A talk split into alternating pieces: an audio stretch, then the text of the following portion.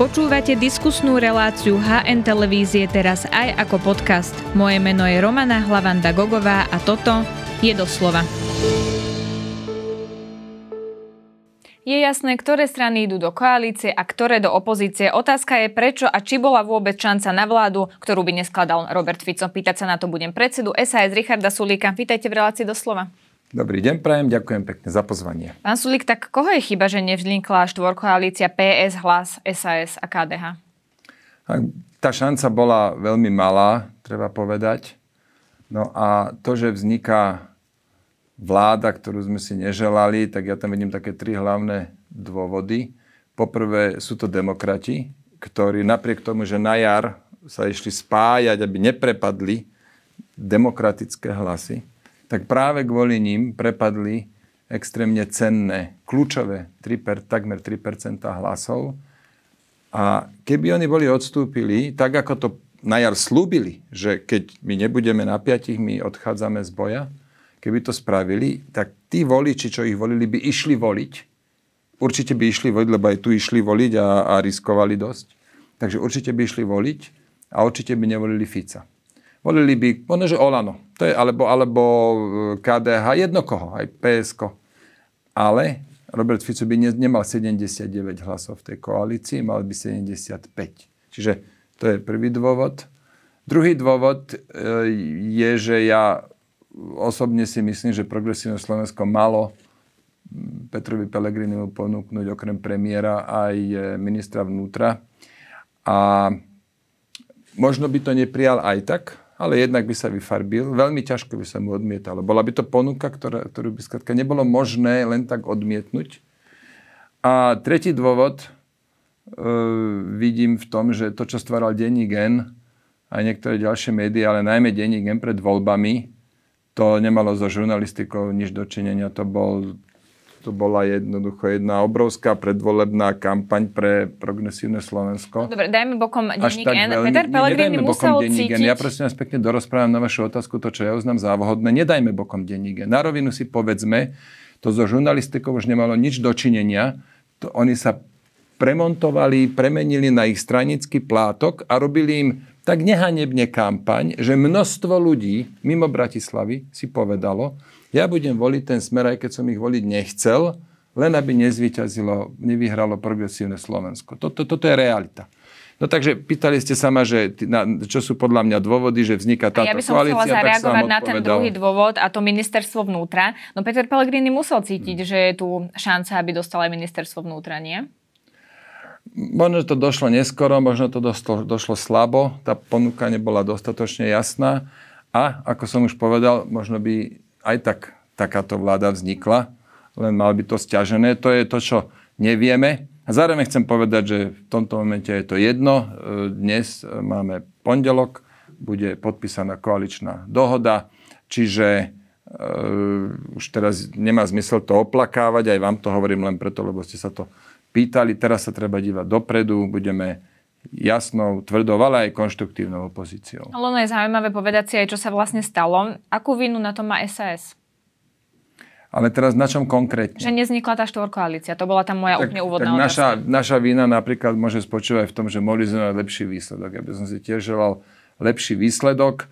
Mali sme síce lepšie ako minulé voľby o jednu desatinku, 6,32%, ale jednoducho nestačilo to na to. Ja som vám teda tie dôvody vymenoval ale keď sa bavíme o SAS, tak mohli sme mať lepší výsledok. Či už kvôli kampani, či už kvôli tomu, čo sa udialo pred rokom, aké boli tie okolnosti pádu vlády, a aké bolo to vládnutie. To sú tiež veci, ku ktorým nemám teraz dôvod sa nejak príliš vrácať, je to všetko za nami, ale keď sa pýtate, čo mohla SAS spraviť lepšie, SAS mohla mať lepší výsledok. Ja som sa pýtala, či má na tom vinu SAS aj kvôli tomu, čo hovoril Peter Pellegrini, lebo on hovoril aj o tom, že sme tu videli nejaké trenice, statusy a že vy ste vlastne na tom druhom spektre rozhádaní a prečo by on mal do takéhoto niečoho vstupovať. A vieme teda, že Alois Lina napísal ten status, bola to chyba? Alois Lina napísal status a stala sa taká zaujímavá vec, lebo vo štvrtok, mne sa zdá, že vo štvrtok bol e, predseda KDH pán Majerský bol, mal stretnutie s Robertom Ficom a po tomto stretnutí vyhlásil, že on nepôjde do koalície s progresívnym Slovenskom, nami a, a s hlasom. Potom napísal Alois na tento status a deň na to v piatok predsedníctvo, sa uzni- predsedníctvo KDH, teda nielen predseda, ale celé predsedníctvo sa uznieslo, že predsa len budú o tej koalícii rokovať. Tak ja si myslím, že ten e, status Alojza Hlinu skôr napomohol k tomu, aby KDH bolo ochotné e, rokovať, čo sa týka samotného obsahu, to sa musíte spýtať ale za hlinu, že e, odkiaľ to má, ako na to došiel. A KDH to neinterpretuje takto, že by ich nejak pomkol k tomu rozhodnutiu, ale z hlina. No, Oni hovoria, že to bolo možno trošku nejaké komunikačného nedorozumenia, ale že to takto nebolo myslené a potom prišlo rozhodnutie predsedníctva. Dobre, jedno ako, ale netvarme sa prosím že jeden status Alojza Hlinu zmarí celú koalíciu. Nie, to, ani netvrdím, len to pripomínam. Vy ste napríklad v teatri tvrdili, že na ten status sa treba pýtať Alois a Hlinu, že ste o tom poriadne ani nevedeli, ale Alois Hlina tvrdil uh, potom pod tým statusom v tých komentároch, že to bolo po dohode odsúdení a koord- odsúhlasení pardon, a koordinácii, teda že bolo prijaté spoločné rozhodnutie, povedal to aj v rozhovore pre denník SME, tak ono vyzerá, že ste všetci vedeli, že Alois Hlina ide takýto status verejniť. Nie, nevedeli sme všetci, ja som to vedel. A preto sa aj chcem ohradiť voči tomu, čo ste hovorili, že som ja niekde tvrdil, že som to poriadne nevedel. Nie, ja som to vedel. Alois Zena mi poslal tento status, že takéto chce uverejniť a ja hovorím v poriadku, keď si stojí za tým obsahom, keď on si je istý, že to je tak, tak e, v poriadku, nech to uverejní. No a potom vám hovorím, on to teda uverejnil a potom deň na to predsedníctvo KDH sa uznieslo, že je pripravené rokovať ďalej o štvorkoalícii PS, SAS, Hlas a KDH. Jasné, že kolegovia z KDH v tom predsedníctve budú teraz tvrdiť, že to nemalo žiadny vplyv. Ono je tu už aj jedno, aj to nezistíme, no skratka ja vám len hovorím, taký to bol ten, ten e, časový sled udalosti. Nie je to tak trochu politika Igora Matoviča? Ten status ale za Ja neviem, v čom on sa rozhodol napísať takýto status. Bez dôkazov tvrdí, ma informoval. že Milan Majerský si kúpil dom, na ktorý nemá peniaze. Viete, koľko vecí bolo tvrdených, že bez dôkazov? A jednoducho sa to zobralo, že toto platí a bez dôkazov. A, ale z tam teda niečo tvrdí, no však dobre, tak nech sa tak, že to niekto niekedy dokáže. Hovorím vám, ja sa k obsahu vyjadrovať nechcem, ja o tom neviem nič, ja vám len hovorím tie politické súvislosti. Nezaujímali ste sa? O detaily, ja skade môžeme takéto ja informácie. Veciach. Ja tu nie som na to, aby som sa rýpal v majetkových pomerov iných ľudí. No, preto sa pýtam, či to tak nie je trochu Matovičová politika. No. Zverejniť niečo na svojho konkurenta a nepodložiť to žiadnymi dôkazmi. No, niektoré dôkazy sú ale že úplne že zjavné. Hej? Napríklad plat europoslanca alebo plat poslanca Národnej rady je predsa bežne dostupná informácia, ščítať si to vie každý, hodnotu domu vie odhadnúť každý. Čiže to, že by to Alois nenatvrdil úplne, že, že mal by teraz on vyťahovať nejaké dôkazy, ja si nemyslím, že... Tak on teda upozornil povinný. na to, že Milan Majerský hovorí, že to financujú aj z úspor a že Milan Majerský preto žiadne úspory nemal. To teda tvrdí Alois. A, a ja vám hovorím, že k obsahu ja sa vyjadriť neviem, preto som sa aj Alois Zahlinu pýtal, či si za tým stojí. Povedal áno, určite Čiže pozvite si ho sem do štúdia a môžete sa ho kľudne pýtať na to. V tom statuse odznelo aj to, že medzi KDH a Smerom by mala byť nejaká dohoda, že uh, oni podporia nejaké vládne návrhy, ak nebude tá 79 pripravená hlasovať a za to Smer ustúpi v nejakých veciach KDH. O tomto máte vedomosť? No ako som vám povedal, k obsahu statusu sa pýtajte prosím vás pána Hlinu. A nemám o tom vedomosť takú, že by som to teraz vedel nejak riadne obhajiť. Ako viete, no hovorí sa ako strašne veľa klebiet.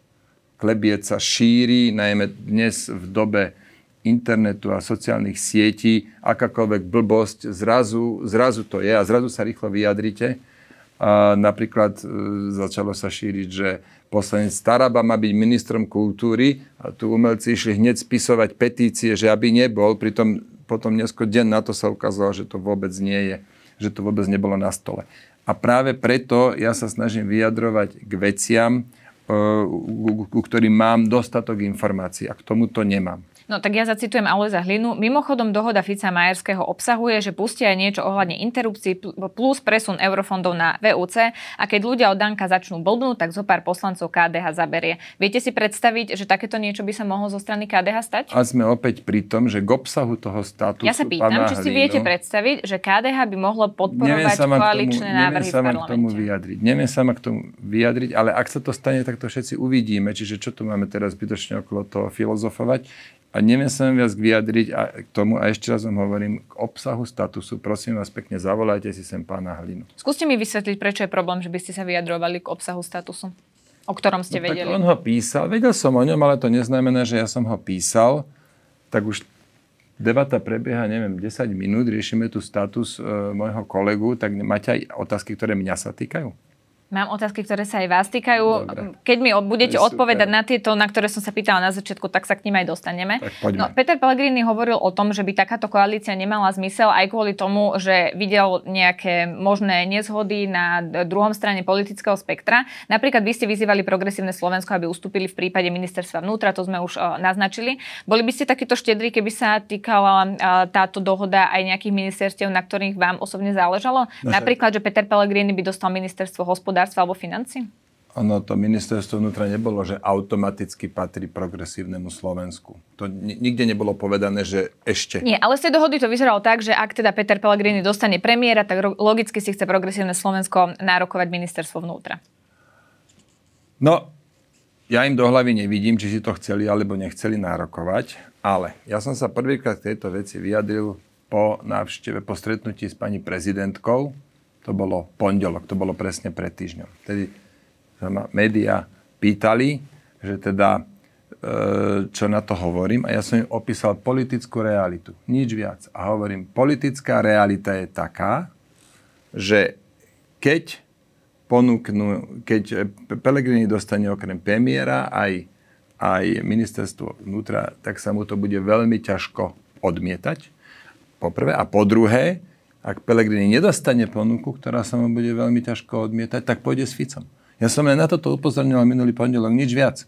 Hovoril som, ak Peter Pellegrini nedostane ponuku, ktorú iba veľmi ťažko bude vedieť odmietnúť, alebo nebude, e, alebo nebude ju chcieť odmietnúť, tak skončí u Fica. Len to som hovoril. A po druhé, že tá ponuka, ktorú veľmi ťažko bude vedieť odmietnúť, je premiér a ministerstvo vnútra. A to sa aj stalo. Aký Ponuku zmysel- nedostal, skončil u Fica. Aký zmysel malo komunikovať to verejne a nie komunikovať to progresívnemu Slovensku? Ale vedia, som to komunikoval aj im e, o tý, už týždeň skôr, čiže tam to prebiehalo, my sme mali v útorok, ešte, ešte útorok skôr, čiže 3 dní po voľbách, sme mali stretnutie, kde sme sa o tomto úplne otvorene bavili, len sa s tým názorom nestotožnili. No a potom som povedal verejne, ale nech sa som, tak sa novinári sa ma pýtali, tak som povedal, politická realita je taká, že ak Pelegrini nedostane ponuku, ktorú nebude vedieť odmietnúť, skončí u Fica. Ja som pomenoval holý fakt.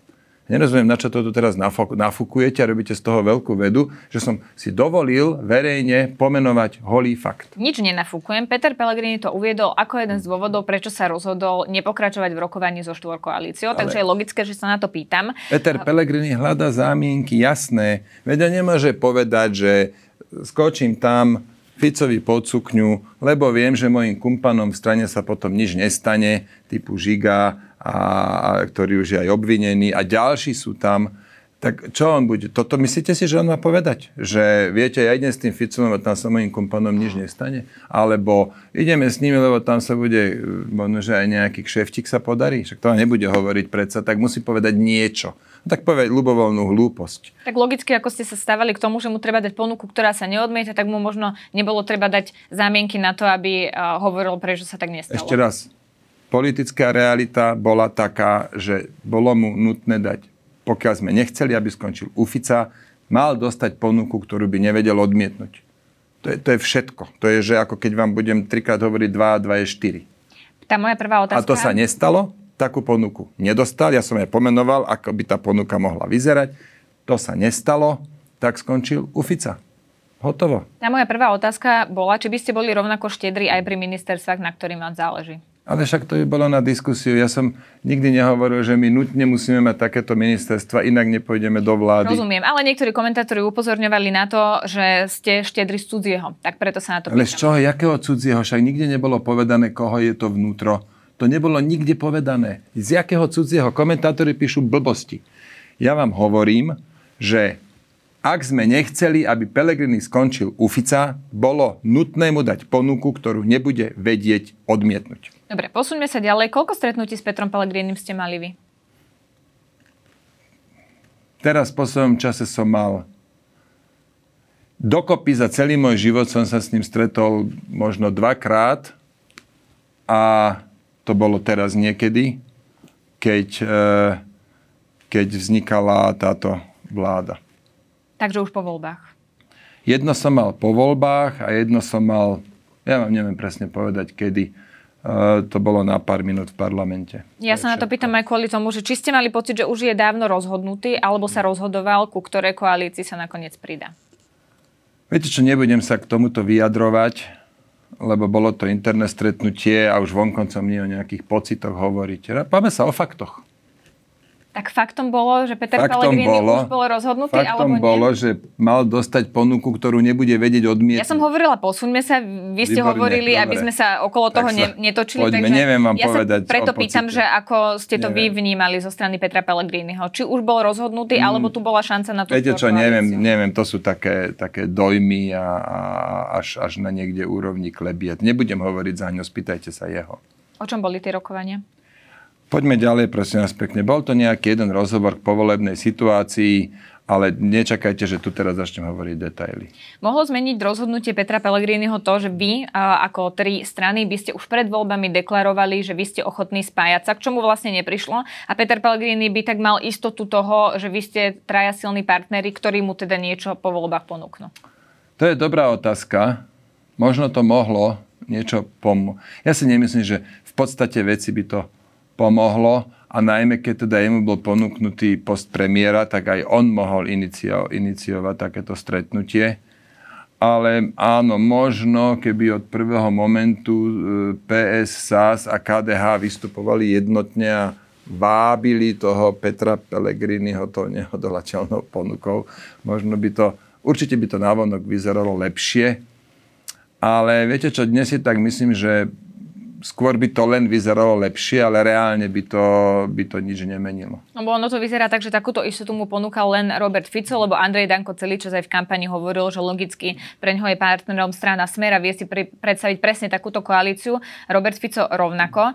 Um, keď sa pozrieme na to, čo vlastne Peter Pellegrini vyrokoval, alebo ako vyzerá tá dohoda súčasnej trojkoalície, tak kto je víťazom celých tých rokovaní z týchto troch strán? Podľa ja neviem, to viete čo, takto poprvé nevieme ani kto ešte čo dostane. Vieme iba počet ministerstiev, áno, počet no, tak dostane 7 ministerstiev.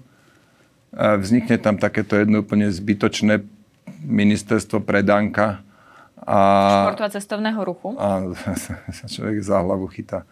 Ale v zásade ako nevyrokoval málo. 7 ministerstiev, to už je paleta. Tam už viete robiť reálne politiku. Otázka je, že koho, koho kam obsadí, či vôbec má vhodných ľudí, to vôbec nie je maličkosť.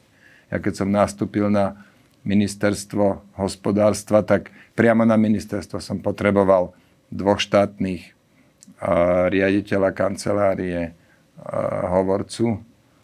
Tomu už máte hneď 5 ľudí so mnou a to nehovorím o niekoľko desiatok pozícií v tých štátnych podnikoch, ktoré patria pod hospodárstvo. Čiže naozaj obsadiť účinne jedno ministerstvo znamená takých dobrých 15-20 ľudí, aby ste naozaj vedeli vykonávať e, tú politiku, tie vaše zámery.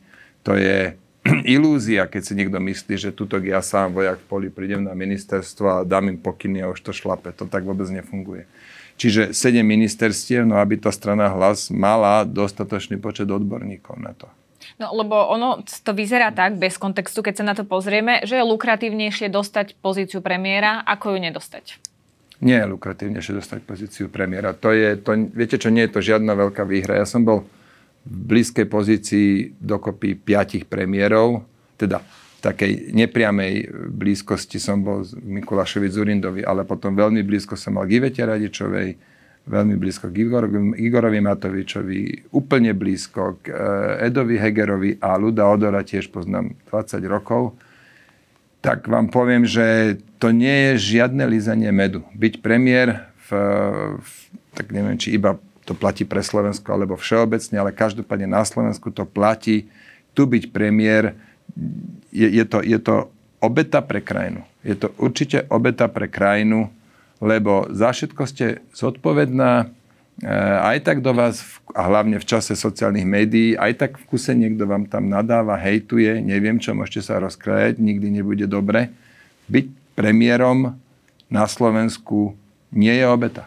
A preto tomu... napríklad ja som sa do tejto pozície nehrabal. My sme síce vraveli pred voľbami, že ideme vyhrať voľby, či sme chceli dať najavo, že ako strana sme pripravená vládnuť, ale ja osobne do tejto pozície som sa nehrabal a je lepšie byť ministrom so silným tímom a venovať sa tamtej svojej oblasti.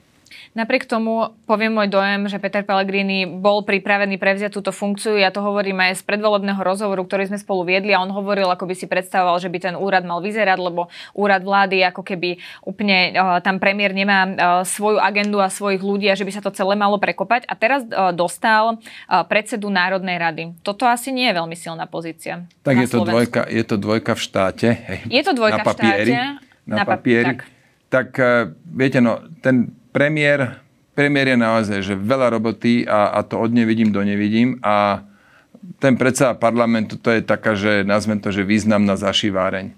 Že v podstate protokolárne ste veľmi vysoko, okolo vás kuse niekto skáče, po nejakej dobe nadobudnete pocit, že keď ráno nevstanete do roboty, tak sa zrúti svet.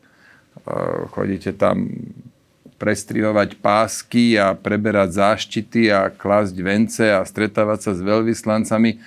To sú všetko aktivity, bez ktorých, e, ktoré keby neboli, tak sa svet nezrúti. A Peter Pellegrini, on bol zrejme nejak e, naštartovaný, že dobre, alebo naštelovaný, že bude premiérovať, ale keď to teraz nevyšlo, tak si myslím, že celkom rád. A čo pozícia bude v tej Národnej rade. To sa zvykne teraz skloňovať, Ešte že by raz. mohol kandidovať na pozíciu prezidenta. No, tak má, na toto má výborné predpoklady, lebo vlastne si od prvého dňa na úrade môže robiť kampaň. Či to robiť, či kandidovať pôjde, nepôjde, ja vám povedať neviem. Ale, na, si typli? ale nakoniec sa to čoskoro dozvieme. Preto, lebo tie voľby budú, myslím si, že tak o 6 mesiacov marec bývajú, že? Áno, áno. No, tak už, už tu bude menej ako 6 mesiacov, 90 dní na podanie kandidátky. Myslím si, že na Vianoce sa dozvieme, či bude alebo nebude kandidovať. Tak necháme sa prekvapiť. Počkáme si na to. No posuňme sa aj do parlamentu, pretože sa tam prekruškoval aj Lubomír Gálko na kandidátke e, koalície Olano. Čo na to hovoríte? No, že sa prekruškoval, že teda dokázal osloviť e, svojich skalných voličov, ktorí ho do toho parlamentu posunuli. Nešiel z nejakého že zvoliteľného miesta, išiel z nejakých 140, neviem koľko. Takže musel zabojovať a dobre zvolil. Keď si pozriete, že v 2019 roku on odišiel zo Sasky, ale nebol sám. Že osud tých jednotlivých ľudí, tých známejších, Uh, on išli do tej demokratickej strany, on potom odtiaľ odišiel, Jana Kišová tá sa vrátila k nám a tak nakoniec z týchto ľudí, to bola taká skupina, väčšia skupina, no tak Galko zvolil najlepšie, lebo je opäť v parlamente. No on sa podkúsil teda prevziať SAS, preto sa na to pýtam, aké to bude, že sa tam budete stretávať v tých parlamentných Je to úplne normálne, ja nemám proti nemu žiadnu zášť alebo nejaké nevyrovnané účty. Neviem ako on, to sa musíte spýtať jeho, ale, ale vôbec ja teraz nemám v pláne sa s ním nejak vybíjať v nejakom dokazovaní si neviem akej minulosti. Keď si pozriete, že, aj, aj, že prevziať stranu, pokiaľ to ide úplne, že normálnymi metodami, jak, jak sú opísané v stanovách, tak to, tak to nie je žiadna, žiadna dráma. A keď si pozriete, tak pár rokov skôr aj Juraj Miškov, to, a to bola tá skupina Juraj Miškov, Dano Krajcer, Martin Chren, tam to tiež bolo také, že sme sa, že sme si dosť akože e, dávali medzi rebra. A ja so všetkými tromi dnes dobre vychádzam. Aj komunikujeme, aj, aj s nimi dobre vychádzam. Že ako niekedy treba jednoducho tie... A s pánom Galkom nie ste v kontakte? Nie, nie sme s ním v kontakte, ale hovorím vám, že mať, mať na veky vykopanú vojnovú sekeru nemá zmysel. Ja teda mám skôr snahu, keď to je vybavené, tak už sa ďalej k tomu nevracať a, alebo spraviť hrubú čiaru, tak uvidíme. Ja rozumiem, ako to myslíte. Keď už sme ale pri Olano... Dávam príklad. Mat... Tej prvýkrát, čo Miškov a Krajcer, čo odišli a Juraj Droba s nimi odišiel.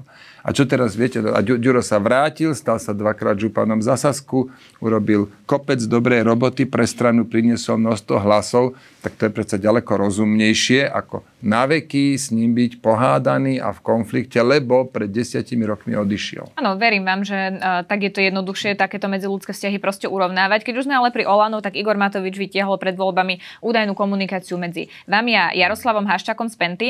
Vy ste v tejto téme pomerne stručný, tak to by som to nazvala. Nemajú vaši voliči právo na nejaké detálnejšie vysvetlenie? Stručne aj ostanem a ja si aj myslím, že ich to až tak veľmi nezaujíma, lebo o mne sa vie, ja si potrpím na to, aby som na všetky maily odpovedal osobne. A za tých 15 rokov, čo som v politike, som zodpovedal asi 500 tisíc mailov a ja presne vidím, krásne viem čítať tú náladu e, nášho volictva, že čo mi píšu a koľkáti mi píšu a ako mi píšu a na základe tohto vám celkom tak e, sebavedome alebo teda tak presvedčivo, nie sebavedome, presvedčivo poviem, že ostanem stručný pri tejto téme. Nedostali ste na to veľa mailov? Môžem, málo, minimum, minimum a tie boli skôr takého typu, že, že Ježiš ďalšia nejaká hlúposť.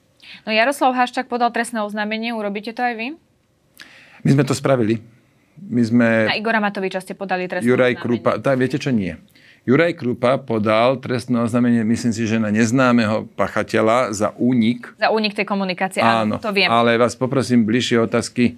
Ja sa v takomto bahne všeobecne nerad, nerad uh, mácham a som veľmi rád, že Juraj Krupa teda to trestné oznámenie podal, ale bližšie otázky vás poprosím na ňo. Čiže vy neplánujete za ohováranie napríklad na Igora Matoviča? Pre mňa je to uzavreté. Ja som podal na ňo za ohováranie trestného oznámenia ešte vo februári. Áno lebo tam rozprával o mne nehorázne klamstva a, a napríklad to, že slovna mňa platí za to, aby som e, bol proti tej dani, čo on chcel zavádzať. No, no, no nehorázne klamstva. Podal som trestné oznámenie, policia to zamietla. Podal som stiažnosť na to zamietnutie, prokurátor to zamietol.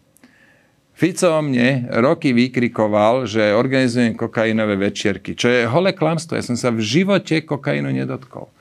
Podal som tri trestné oznámenia za tie roky. Trikrát boli zamietnuté a s tak, s tak hlúpým odôvodnením, že človek sa potom fakt chyta za hlavu, či žijeme v právnom štáte a v nejakom momente si poviete, dobre, ja s tým už nebudem strácať energiu, patrí to k politike, že, že nejaký chudák vás vykrikuje klamstva, dobre, keď to vykrikuje niekto, alebo ako rozpráva, tak nech to rozpráva. Ale ne... ako verejne činná osoba musíte znieť väčší tlak? Tak Bolo zjavne áno, zjavne áno, však rypu sa mi v živote, tu tak počúvam, že uh, môj mo- uh, toto obsah celého môjho mobilu je na predaj.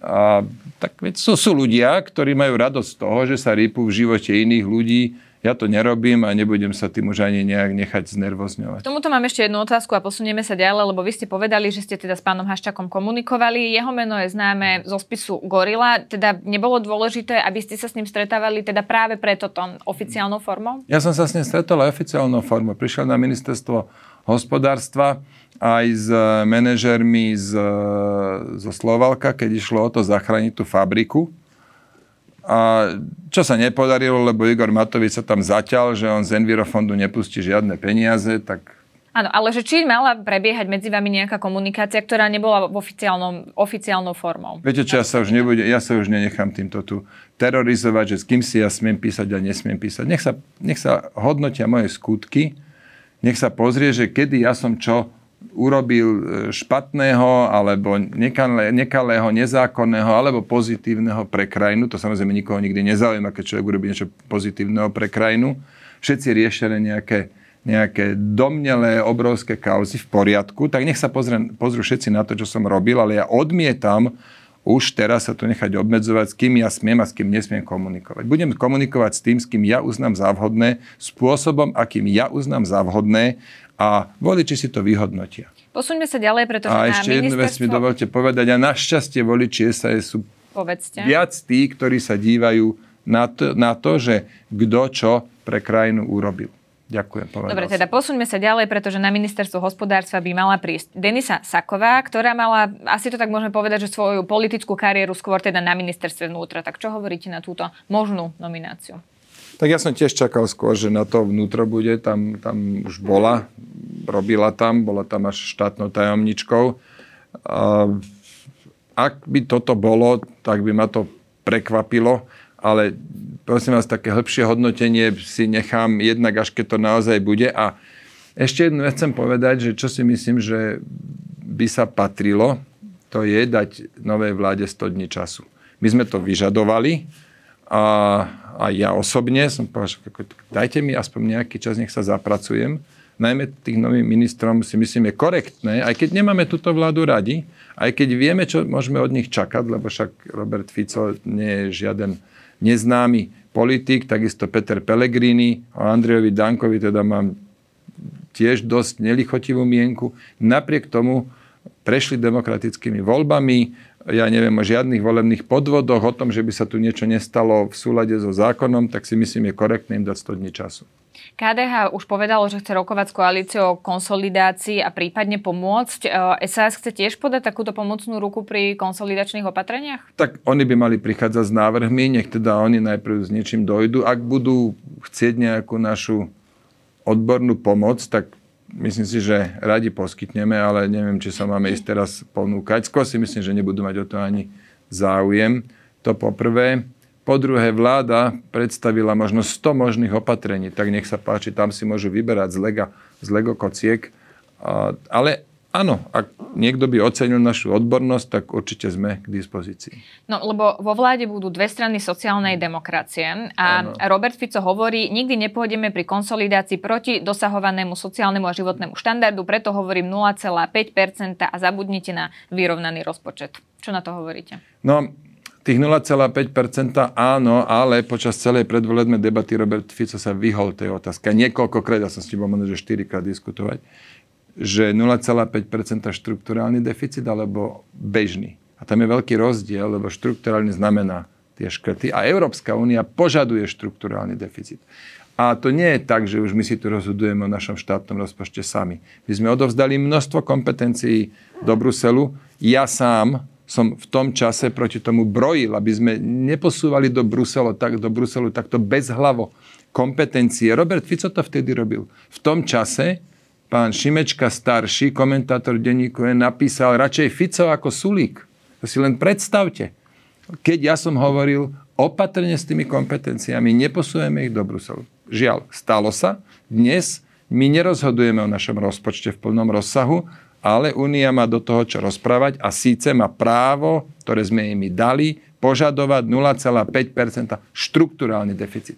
Toto Robert Fico bude musieť dodržať a možno, že bude teraz za veľkého rebela ako Viktor Orbán, na to doplatí celá krajina, ale takto, toto je skratka tá súvislosť, o ktorej hovorím a preto uvidíme, ako tá konsolidácia nakoniec dopadne. No a nie je lepšie, že uh, nám aj Brusel hovorí, ako by sme teda mali konsolidovať? No tak v prípade, keď počúvam Roberta Fica, že tu sa nebude konsolidovať, zabudnite na vyrovnaný rozpočet, tak áno, dnes v tomto prípade je to lepšie. No ale keby tento Brusel nebol, možno, že by si Slováci volili zodpovednejšie, aj rozpočtovo zodpovednejšie vlády. Uh, viete si predstaviť, že Slovensko bude mať v najbližšom období vyrovnaný rozpočet? Je možné, aby sme k tomu vôbec smerovali? Nie to je, viete, že dokonca až technicky nemožné dosiahnuť v tomto volebnom období. Nemyslela som ani v tomto volebnom období, ale napríklad za 5-6 rokov viete si predstaviť no, vyrovnaný áno, rozpočet? Áno, do konca budúceho volebného obdobia je, je to možné. Ano. Ako sa vy, lebo teda upozornite stále, že vy ste tá pravá pravicová strana ako My sme SAS, tá jediná pravicová Jediná strana. pravicová strana, vidíte, málo asi hovoríte, keď som si to tak presne nezapamätala. A ako som povedala, máme tu dve strany sociálnej demokracie a vidíme, v akom stave sú naše verejné financie. Vás to ako teda pravičiara nejakým spôsobom vyrušuje? No, nie je to dobrý stav, lebo na to môžeme veľmi škaredo doplatiť. Máme tu pomerne čerstvý príklad, to je Grécko, kde tak dlho ignorovali veľké deficity a v podstate kašľali na, nejaký, na nejaké hospodárenie zodpovedné, až nastúpila tzv. trojka a začala robiť v Grécku poriadky. Trojka to bola skupina expertov z Európskej centrálnej banky, z Európskej komisie a zo men, Svetový, menový Svetový fond.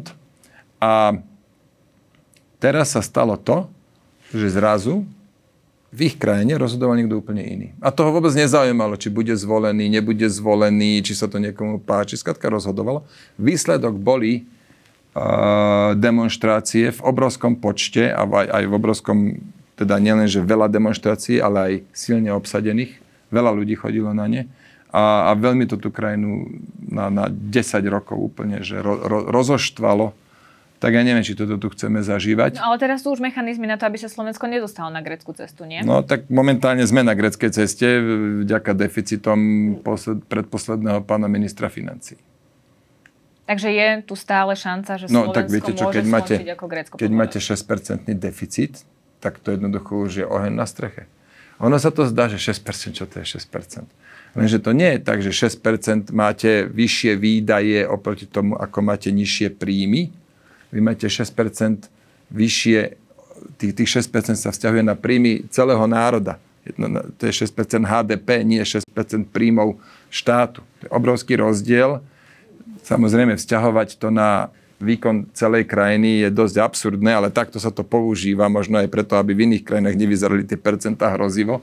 Ale vám poviem, že 3% je také, že ešte sa to dá uniesť pri relatívne nízkych úrokoch ale ak sú aj úroky vysoké, aj deficit, tak vám to ide skôr či neskôr do inflácie. To sme teraz zažili, alebo ešte teda už tá inflácia e, upadá pomaly, vracia sa do normálu, to ešte potrvá možno, že dva roky, ale inflácia je následok toho, že Európska centrálna banka tlačila e, eura jednoducho bezbreho. 7 tisíc miliard eur vytlačiť a vykúpiť za ne štátny dlh, Tomu väčšina ľudí nerozumie síce, ale výsledok je taký, že potom ten chlieb namiesto eura stojí euro 30.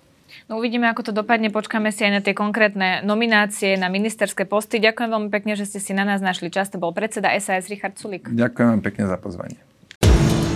Ďakujeme, že nás počúvate aj vo forme podcastu. Ak chcete podporiť našu tvorbu a kvalitnú žurnalistiku, kúpte si digitálne predplatné HN choďte na hnonline.sk lomené predplatné. Ďakujeme.